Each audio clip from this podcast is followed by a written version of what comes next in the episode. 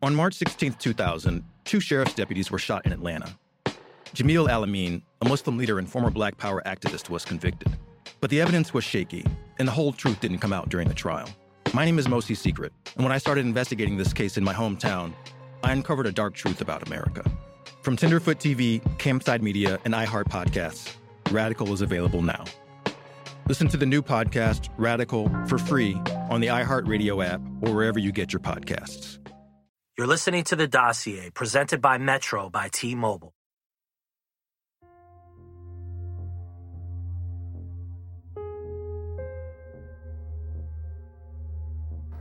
Suge, you must have a heavy heart.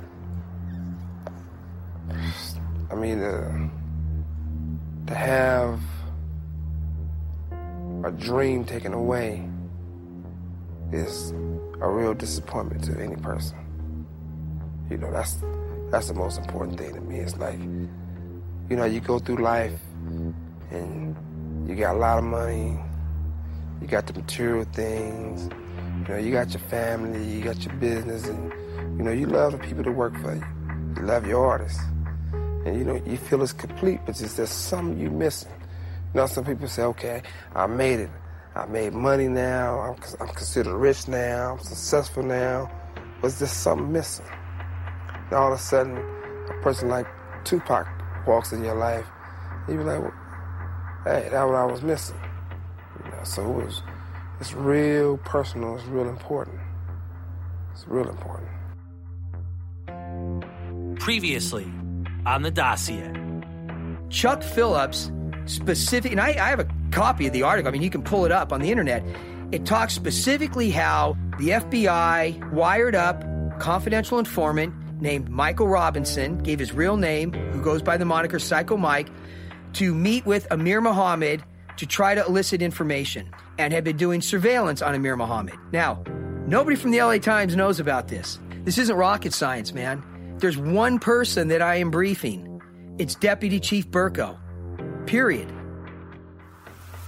In episode 7, you started to hear from Mario Hammonds as he gave a deposition inside the notorious San Quentin prison.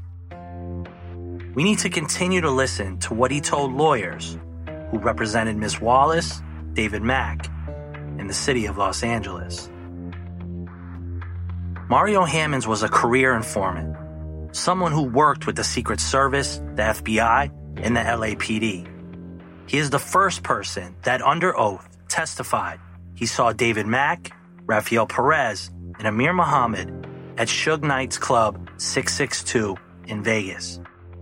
He also provided the FBI with pictures of Suge, Amir Muhammad, David Mack, and Rafael Perez partying together in Las Vegas. You are now listening to episode 8 of The Dossier, live from San Quentin with Mario Hammonds. And when did you begin assisting the FBI as it relates to death row records? Anywhere from 93 to 96. And you had indicated that you gave them a photograph or photographs and you named a number of different people. Yes. Were all those folks in one photograph? Uh, different ones, but at the same night. All right. Same place, same time. And did any of those photographs show pictures of David Mack? Yes. Did any of those photographs show pictures of David Mack with Suge Knight? Yes. Did any of those photographs show David Mack with other recording artists and associates of Death Row Records? Yes.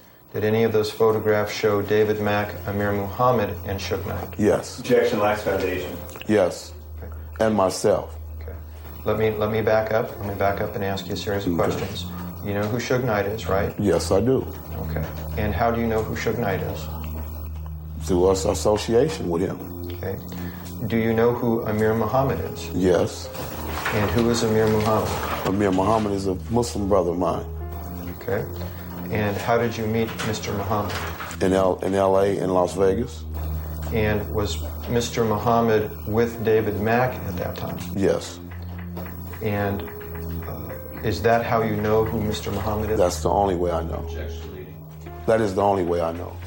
Have you seen any photographs that show Mr. Muhammad, Suge Knight, and Mr. Mack? Yes, I am. Were you present at any conversation where Mr. Knight expressed animosity towards Mr. Wallace where David Mack was present? I can't remember that. Okay. I don't remember that. Did you indicate that Mr. Knight had made statements to you regarding the murder of Mr. Wallace? Yes, he did. Were any such statements, any statements like that, made with David Mack present? The statements, when he made those statements, were when we was incarcerated that he said David Mack was involved, that David Mack had taken care of and had it, it was taken care of, meaning the Christopher Wallace assassination. This is the first testimony under oath by Mario Hammonds where he says directly that Suge Knight told him that David Mack was involved, that David Mack took care of the assassination. To go further, Mario Hammond states that he saw photographs that show David Mack, Amir Muhammad, and Suge Knight together.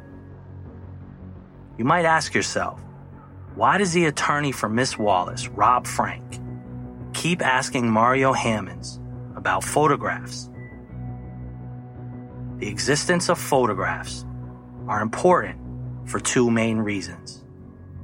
The first is that many people inside the LAPD have said there was no relationship between Suge Knight, David Mack, and Amir Muhammad. The second reason is if you remember what Phil Carson said about his dealings with LAPD robbery homicide detective Steve Katz and the files of this case, is he saw photographs of cops present at Biggie's murder. But these photographs disappeared. If the attorneys for Miss Wallace could build a solid connection between Mack, Perez, Suge, and Amir Muhammad, this would be the ammunition to win the civil trial and a massive financial settlement in upwards of $200 million.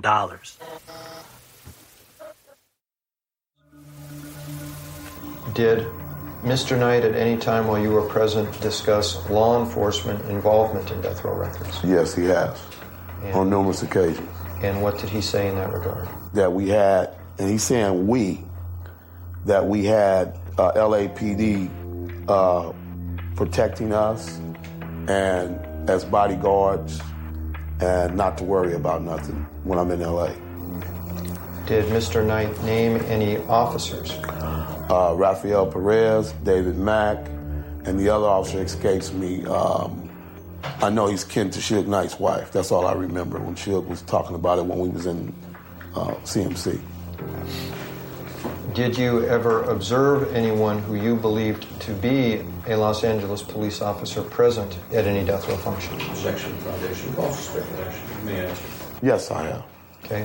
Why did you believe the person or persons were or was a Los Angeles? I was told by Tupac Shakur and, and Suge Knight. And what did they tell you? Uh, what I told you earlier that don't worry about it because we got LAPD and we don't have nothing to worry about and don't worry about nothing while you're down here because I'm a very hesitant person due to my way I do things. Uh, I don't trust cops regardless of how cool they is or how long I've worked with them. I don't. I just don't. I just, just I don't care how cool you say a cop is. I don't trust them. Are you familiar with the Bloods Street Gang? Yes, I am very familiar with the Blood Street gangs. And how are you familiar with the Blood Street Gangs? Through uh, Marion Knight, Suge Knight. Do you have an understanding as to whether there is a relationship or association between Mr. Knight and, and Death Row Records and the Bloods Street Gang? Yes, there is major connection. Okay. The Lueders Park uh, Bloods, which is where Suge is from, they uh, usually did a lot of work there at Death Row. Uh, some, I'm saying my part that I know of, and that they are associated with, with Suge Knight and Death Row Records. If you look at all his videos, Suge had a either a gray suit or black or something like that. When the muscle got there, like you couldn't look at him. When the muscle came, that's when the the, the suit changed, excuse me, the, the suit changed, the cigars, uh, the rings. That's when all that came. So when he felt untouchable. What is the San Luis Obispo Men's Colony? It is a prison for high notoriety inmates and protective custody inmates, a soft line inmates that program. Uh, it's the Disneyland of prisons. Were you ever housed in that facility? I was housed there from 1997 to 2001. And do you have an understanding as to why you were housed in that particular facility? Due to my cooperation as an agent provocateur for different government agencies. While you were housed at the San Luis Obispo Men's Colony, did you have occasion to associate with Suge Knight? Yes, me and uh, Suge Knight reacquainted ourselves from our little escapades in Vegas and Los Angeles, and we reminisced and laughed and jived and bullshit about it and talked about just you know kicked you know kicked it and got close. We, matter of fact, we even tried to get something going there. A couple shows we tried to produce, but the warden shot him down. I realized something. You got two powerful, positive black men. And anytime you're doing a lot of good, people want to bring the good down always. Always. And you never know. You never know what which the person's motive was. You never. Uh, I know whoever it is, they're regretting it. In this section of the deposition, Mario Hammond starts to talk about his time being in prison with Suge Knight at San Luis Obispo. There was some key information that is shared, so listen carefully. First of all, even though that we're in a PC institution, and um, Suge got a jacket himself, and he was a he was a uh, informer, snitch, so he couldn't really scrutinize anybody himself because when uh, Michael Harris sent gentlemen from Lancaster prison to come kill him on the bus, Suge Knight used to go down to R&R, and I arranged for him with S&I upstairs to let him look at the people getting off the bus. You're going to have to listen between the lines here in this exchange, and I need to explain this. What Mario was saying is that Suge was in the prison in that particular section because he was a snitch or an informer. There's no proof of this other than what Mario is saying. Second, he mentions the name Michael Harris, sending people from another jail in LA to have Suge killed. Michael Harry O. Harris was a notorious drug kingpin in Los Angeles, who it is rumored gave Suge Knight the startup money for Death Row Records. Suge proceeded to cut him out of the riches. They came from Lancaster and it was Bloods and certain Crips. Suge told staff that they can't get off the bus here because they're going to try to harm me. And I made sure that they, those kind of people didn't touch down. So, with that, me and Suge got real tight. So he enlisted me um, for services. And uh, being that we had met prior and he knew that me and Tupac was tight, he trusted me, being from Northern California, when he wouldn't trust his own blood uh, associates because a lot of them wanted to do something to him there as well. And the Rolling 60s group, the Crips. So he enlisted the Muslims, the BG, ex-BGFs, and some, uh, I'm going to say some brothers out of uh, different other groups from Northern California. This part is simple.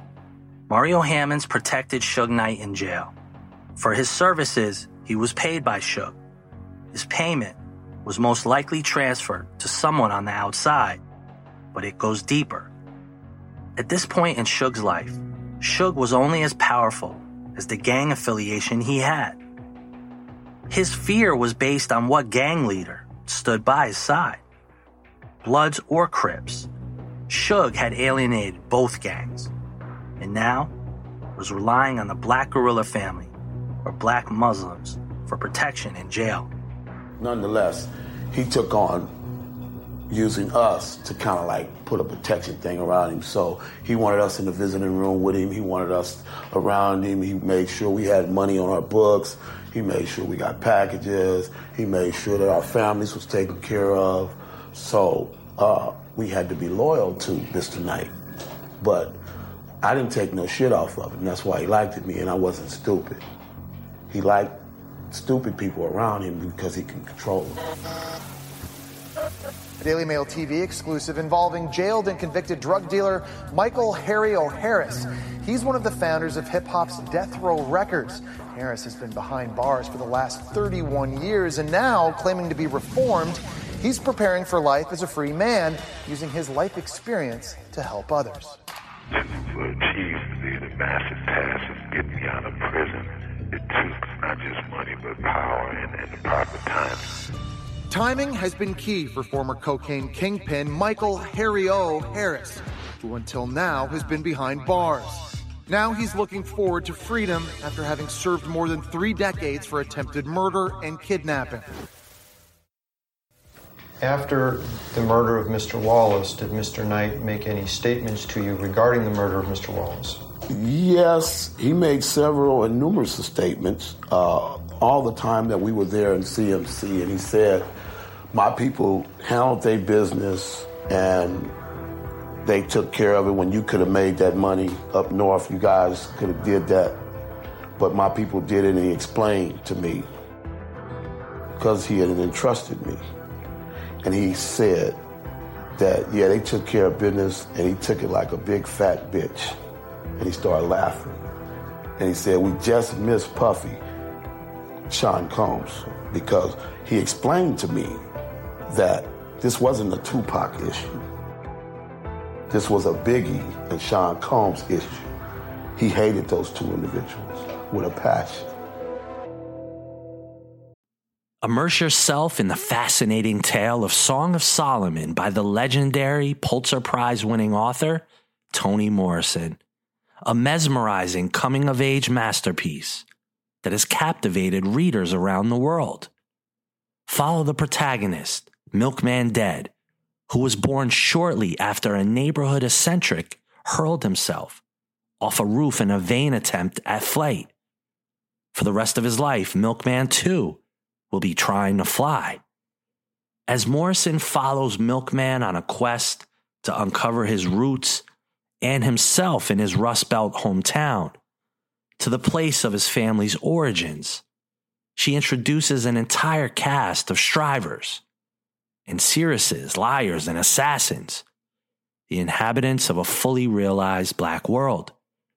As the New Yorker put it, Morrison moves easily in and out of the lives and thoughts of her characters, luxuriating in the diversity of circumstances and personality. Whether you're a seasoned reader or new to Toni Morrison, Song of Solomon is a must read that will ignite your imagination and leave you wanting to read more Morrison. Song of Solomon, a timeless tale that will stay with you long after you've turned its final page. Available now at tonymorrison.com and wherever books are sold. All right, so life doesn't happen bi weekly, so why should payday? The money you earn can be in your hands today with EarnIn. EarnIn is an app that gives you access to your pay as you work, up to $100 per day or up to $750 per pay period. Just download the EarnIn app and verify your paycheck. Then access up to 100 a day as you work and leave an optional tip. Any money you access plus tips are automatically repaid from your next paycheck. So maybe you need to get your kids something special, or you and the wife need a scintillating night out every once in a while, at least. So download EarnIn today, spelled E A R N I N, in the Google Play or Apple App Store. When you download the EarnIn app, type in the dossier under podcast. EarnIn is a financial technology company, not a bank. Subject to your available earnings, daily max, pay period max, and location. See earnin.com forward slash TOS for details. Bank products are issued by Evolve Bank and Trust, member FDIC. There it is. Mario told us directly what Suge said. Question for me is if Mario was sitting in a courtroom and Suge Knight was on trial for the murder of Biggie, would you believe Mario Hammonds? Is he credible? Did Knight make any statements regarding persons who were involved in? Yes. Uh, he mentioned a guy by the name of Sykes, Reg, David Mack, and Amir Muhammad. Did he make any statements regarding how the murder took place? Yes. He said that he was in the county and he coordinated on the over the uh, phones and Mack and this other cat, Amir and whoever else, I, I can't their names escape me, that it was all they was communicating with cell phones and that he had got information prior to that from some females that knew Biggie, small Christopher Wallace, that they uh, knew where he was going to be at, and he wanted to make a statement. He wanted it done on the West Coast. Did you discuss with the Los Angeles Police Department the statements made by Mr. Knight? Yes, I did.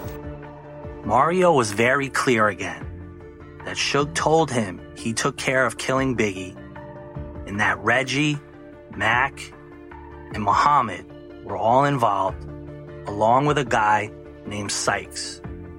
He also tells Rob Frank, the lawyer, during the deposition that he shared all of this information with the LAPD.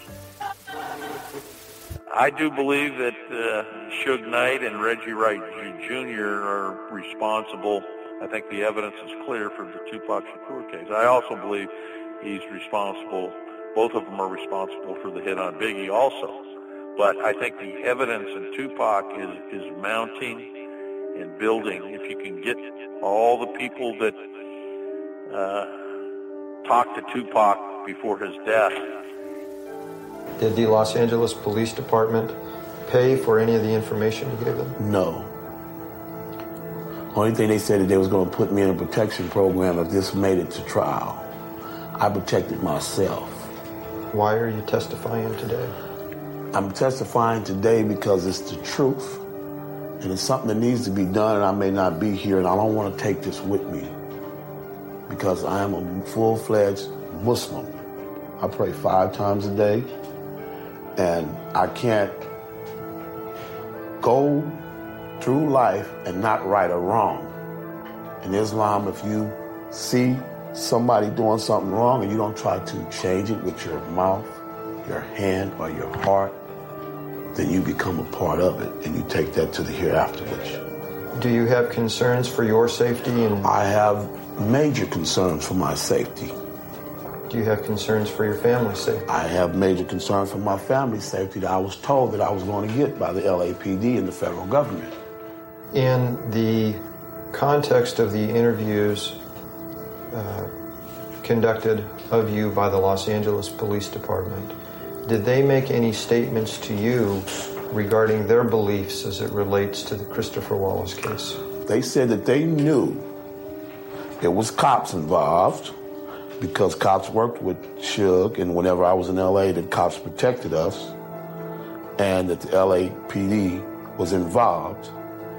That and Suge said that that is the reason why this murder would never be solved. He told me this out of his own mouth that because LAPD was involved, that this murder will never be solved, and that if anybody says anything against me, I can find out.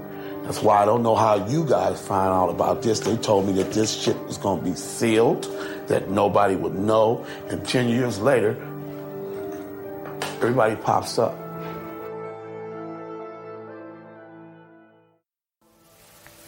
Hi, I'm Abby Kearse. I'm here in downtown Brooklyn, a place where normally on a Sunday afternoon people are shopping.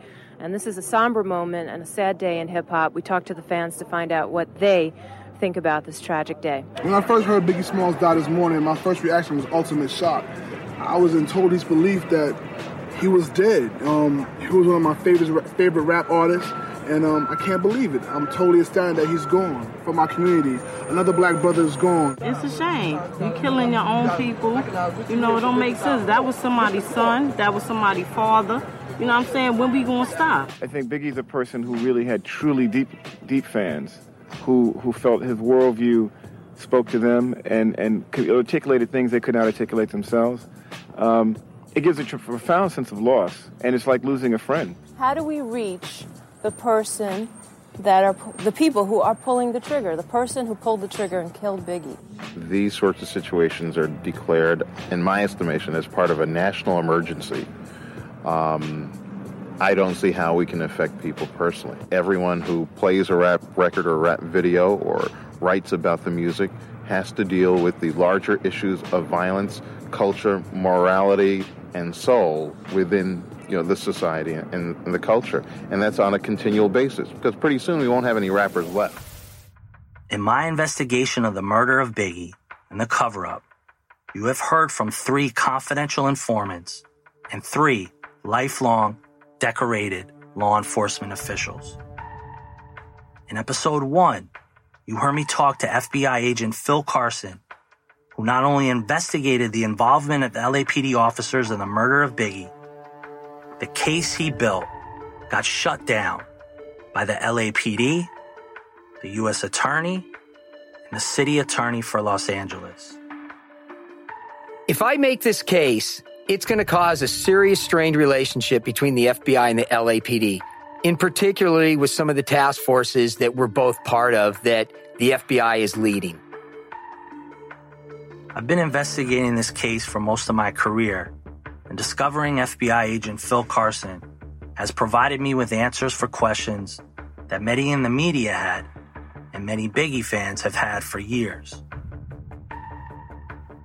I've acquired hidden files depositions, audio recordings, and sources who also have been hidden. In the spring of 2020, I was given a legal document. This document, I feel, changes everything that has been reported on this case. This document is the answer that everyone has wanted, including Voletta Wallace. I want to share with you. I, I was able to get my hands on a document that was a part of the civil proceedings that is under seal, and I don't think too many people have seen this document. In this document, I would like to share with you evidence that if the LAPD really wanted to solve or to find out who was a part of this murder, that they would have shared with you or given to you, or someone there would have said, Hey, Phil, why don't you look at this? And I think you're going to find this staggering. In January of 2001, the LAPD itself instituted a formal internal affairs investigation bearing LAPD internal affairs number CF01 0190. And there's an exhibit of this. So there's an actual printed copy of this somewhere. In this internal affairs report, the LAPD itself alleges that Mack and Perez conspired to murder and assisted in the murder of Mr. Wallace. The IA was assigned to the Rampart Corruption Task Force, the same task force investigating the criminal connection between Mack Perez, and other LAPD officers. So, what that just tells you is there is an actual internal affairs report that the LAPD generated themselves that said Mack and Perez were a part of this murder. Is that staggering to you? That's mind blowing. First of all, they're correct. But second of all, I've never seen that. And the fact that they had that information, what was the date on that again? 2001. January 2001? Yes, sir. Okay, that's before I even opened up my case. Yes. So that not only should have been part of that murder book, trust me, myself, Detective Mora, and Detective Sambar, we combed through that homicide uh, murder book in uh, Deputy Chief McDonald's office uh, with a fine tooth comb. That document was not in there. That's amazing to me. During that whole time frame, unbelievable. The next thing I'm going to tell you is a, is a little bit shocking. You mean what you just told me isn't? Well, detectives Katz and Tyndall were interviewed as witnesses in the Mack Wallace murder IA file. Other LAPD personnel who participated and were aware of the existence of this file from 2001 to 2002 to the present are these names. And I'm going to I'm to see if you can pick out what name is interesting to you. Okay. Commander Stuart Maslin, Captain Kevin McCarty, Lieutenant John Duncan, Lieutenant Emmanuel Hernandez, Lieutenant John Cook, Sergeant Dan Randolph, Detective Stan Nowacki, Detective Tony Pascual, Detective Tom Witch, and Deputy Chief at the time, Michael Moore. Michael Moore. Michael Moore is the current chief of the LAPD. So, what you have to understand is all of those names I read you were aware that an internal affairs file existed within the LAPD that stated David Mack and Rafael Perez were involved in the murder. And they all knew about it and took those files and hid those files. And those are Where are those files now? I've never seen them. Now, if that wasn't shocking enough, I'd like to tell you some more information and you tell me if you knew this or you didn't. Okay. The LAPD knew since March of 1997, which is the day that Biggie got killed, right? That Rafael Perez was on duty as an LAPD officer on the night of the murder of Biggie. Did you know that? No. Second to that, they also knew since March 9th, the day that Biggie was murdered, that evidence existed which placed Rafael Perez listed on a log of reporting officers at the scene of the murder of Biggie. Jesus. The officer Perez listed at the scene of the murder was looking for shell casings. Are you serious? That exists and is on printed document. Jesus. Now, here's another thing that's in writing. The LAPD has known since 1999 that David Mack confessed to being at the scene of the murder on the night of the murder. There was an interview that was done by the LAPD investigators of Benny Keys, who was incarcerated with David Mack. There's a recorded audio interview of this person's statement stating that Mack indicated that he was a member of the Blood Street Gang, that he believed Mack was a Blood, and he observed pictures of Mack and Perez wearing red rags. He stated that Perez visited Mack at the Montebello jail on two occasions and was accompanied by LAPD officer Sammy Martin. This is all coming from LAPD documents, right? Yes. Unbelievable. On October 28th, 2005, probably in the same time period that you're doing your investigation. Yeah, it is. Right in the middle of it. There's a statement that's taken.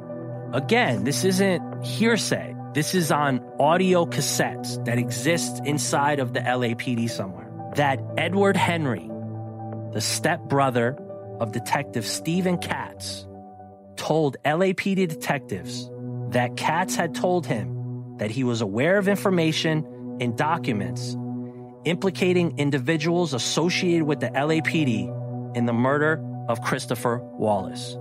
Edward Henry advised them that Katz stated, fuck Biggie, he's going to be in the drawer for a while. He will be a cold case for a long time. Jesus. Who else knows about this? I mean, if the FBI got a hold of something like this, if I knew about this stuff, I would have subpoenaed the shit out of that place. And that's the, thing holy is- grail right there. If that document that you just read gets into the right hands, it will not only make this case, it will cause a shitstorm that this city has never seen. Next time on the dossier. It was me, my FBI agent buddy, who recalled this as well. So it had to have been somebody from LAPD. Those are the other people that were there. But they basically said it's not worth solving a murder of a 400 pound dead black rapper who was a cocaine dealer to solve that murder and ruin all these task forces. Now, that might be the most horrible thing you could say. You could say